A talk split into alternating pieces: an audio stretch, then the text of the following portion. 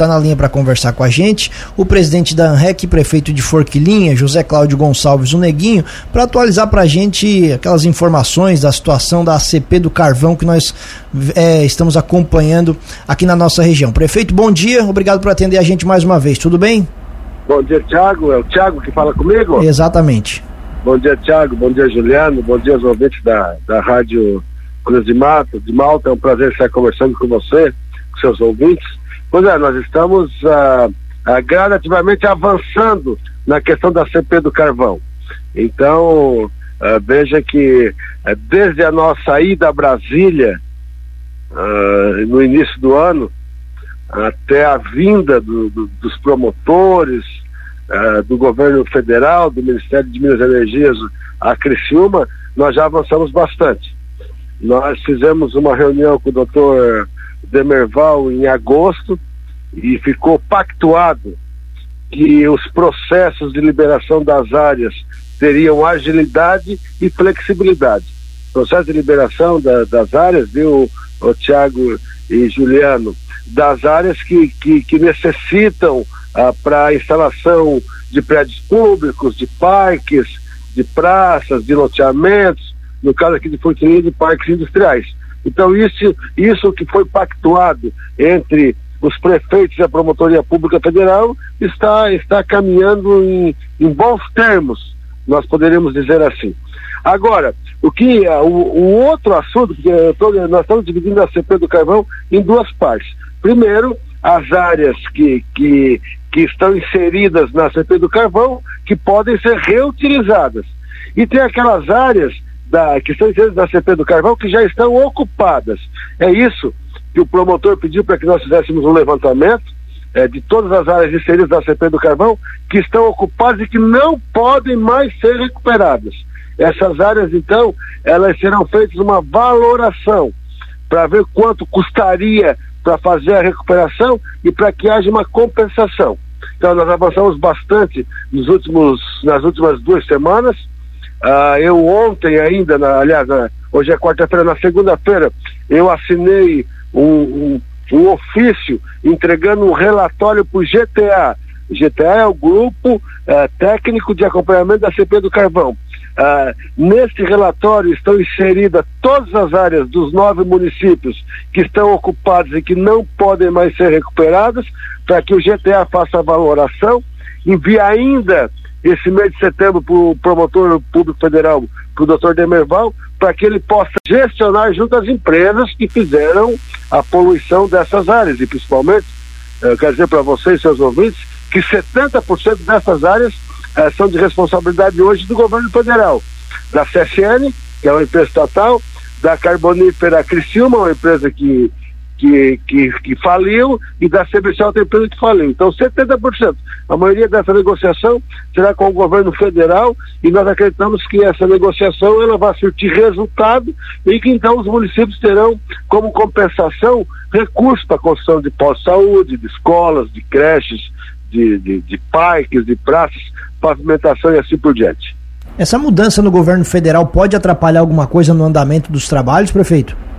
Não, nós acreditamos que não, nós acreditamos que não, porque isso é uma coisa muito técnica já, isso já, isso já não é mais uma questão política, é uma, uma, uma, questão bastante técnica e que, e que já está a nível de técnicos e não mais de, de políticos.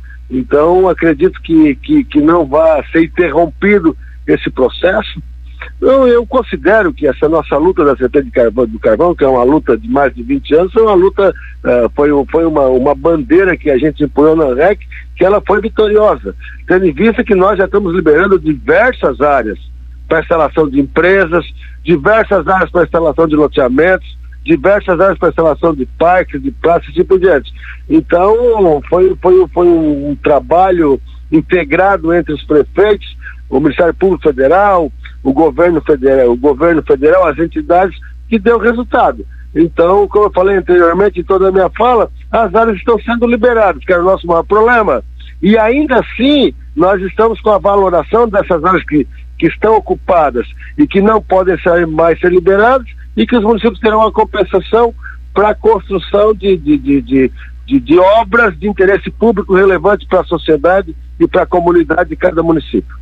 Essas áreas que estão ocupadas, prefeito, elas estão ocupadas com o quê? São casas, são construções, empresas, o que, que tem? Exatamente, você, você pegou muito bem, é, exatamente, são casas, né? São, nós temos uh, diversas áreas em Forquilinha, em Criciúma, em Lauro Miller, Treviso pouquíssimas, mas Lauro, Lauro Miller bastante. Eu não tenho aqui de, de cabeça o levantamento efetuado. São áreas que já estão com residências que não podem ser mais recuperadas. Então a Promotoria Pública Federal entende que os municípios têm que ter uma compensação por isso. Até porque essas áreas é, é, não, é, elas, é, elas não têm mais, é, não tem mais o que fazer, não. você não vai tirar as residências então elas não podem ser recuperadas e com isso então elas têm que ser uh, tem que ser feita uma compensação por parte das empresas poluidoras e revertir, revertendo em benfeitorias e melhorias para as comunidades. Perfeito. Sobre a, essas áreas que estão sendo liberadas, prefeito, que você citou aí na resposta anterior, isso já, já, já é martelo batido? Já, essa, já há essa segurança para vocês, prefeitos, construírem, utilizarem essas áreas para outros fins? Foi o grande avanço, o grande avanço, e foi o nosso, o nosso objetivo inicial, foi que nós uh, tivéssemos a condição né, de abrir um espaço de negociação, uma negociação técnica com o Ministério Público Federal, com a equipe técnica do Ministério Público Federal, para que nós pudéssemos flexibilizar. A gente sabe, viu, que tem áreas que não podem ser reutilizadas.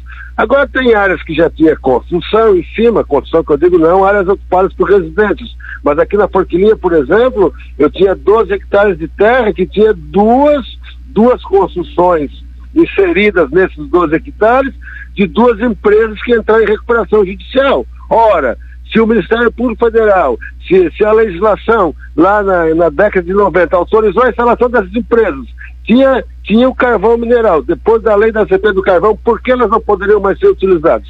Essa conscientização ouvintes da Rádio Cruz de Malta, que houve por parte do Ministério Público Federal e que possibilita a reutilização dessas áreas, que é muito importante para nós. Eu estou dando para você um exemplo específico, mas cada município tem a sua realidade. Lauro Miller tem a sua realidade, Criciúma tem a sua realidade, Sideral tem a sua realidade, Treviso a sua realidade, Forquilinha a sua realidade. Mas o importante é que nós estamos conseguindo essas liberações. E isso em médio prazo, os ouvintes não têm, não têm noção de como vai representar em desenvolvimento para a nossa região. Prefeito de Forquilinha e presidente da ANREC, José Cláudio Gonçalves Neguinho, agradecemos a atenção aqui com a Cruz de Malta FM. O espaço fica sempre aberto, prefeito. Um abraço e bom dia. Bom dia, bom dia. E é um prazer falar com, aí no, com a Rádio Cruz de Malta, essa, essa potente rádio e esse microfone histórico aí para Lauro Miller e para toda a região. Grande abraço Bom dia a todos, estamos à disposição.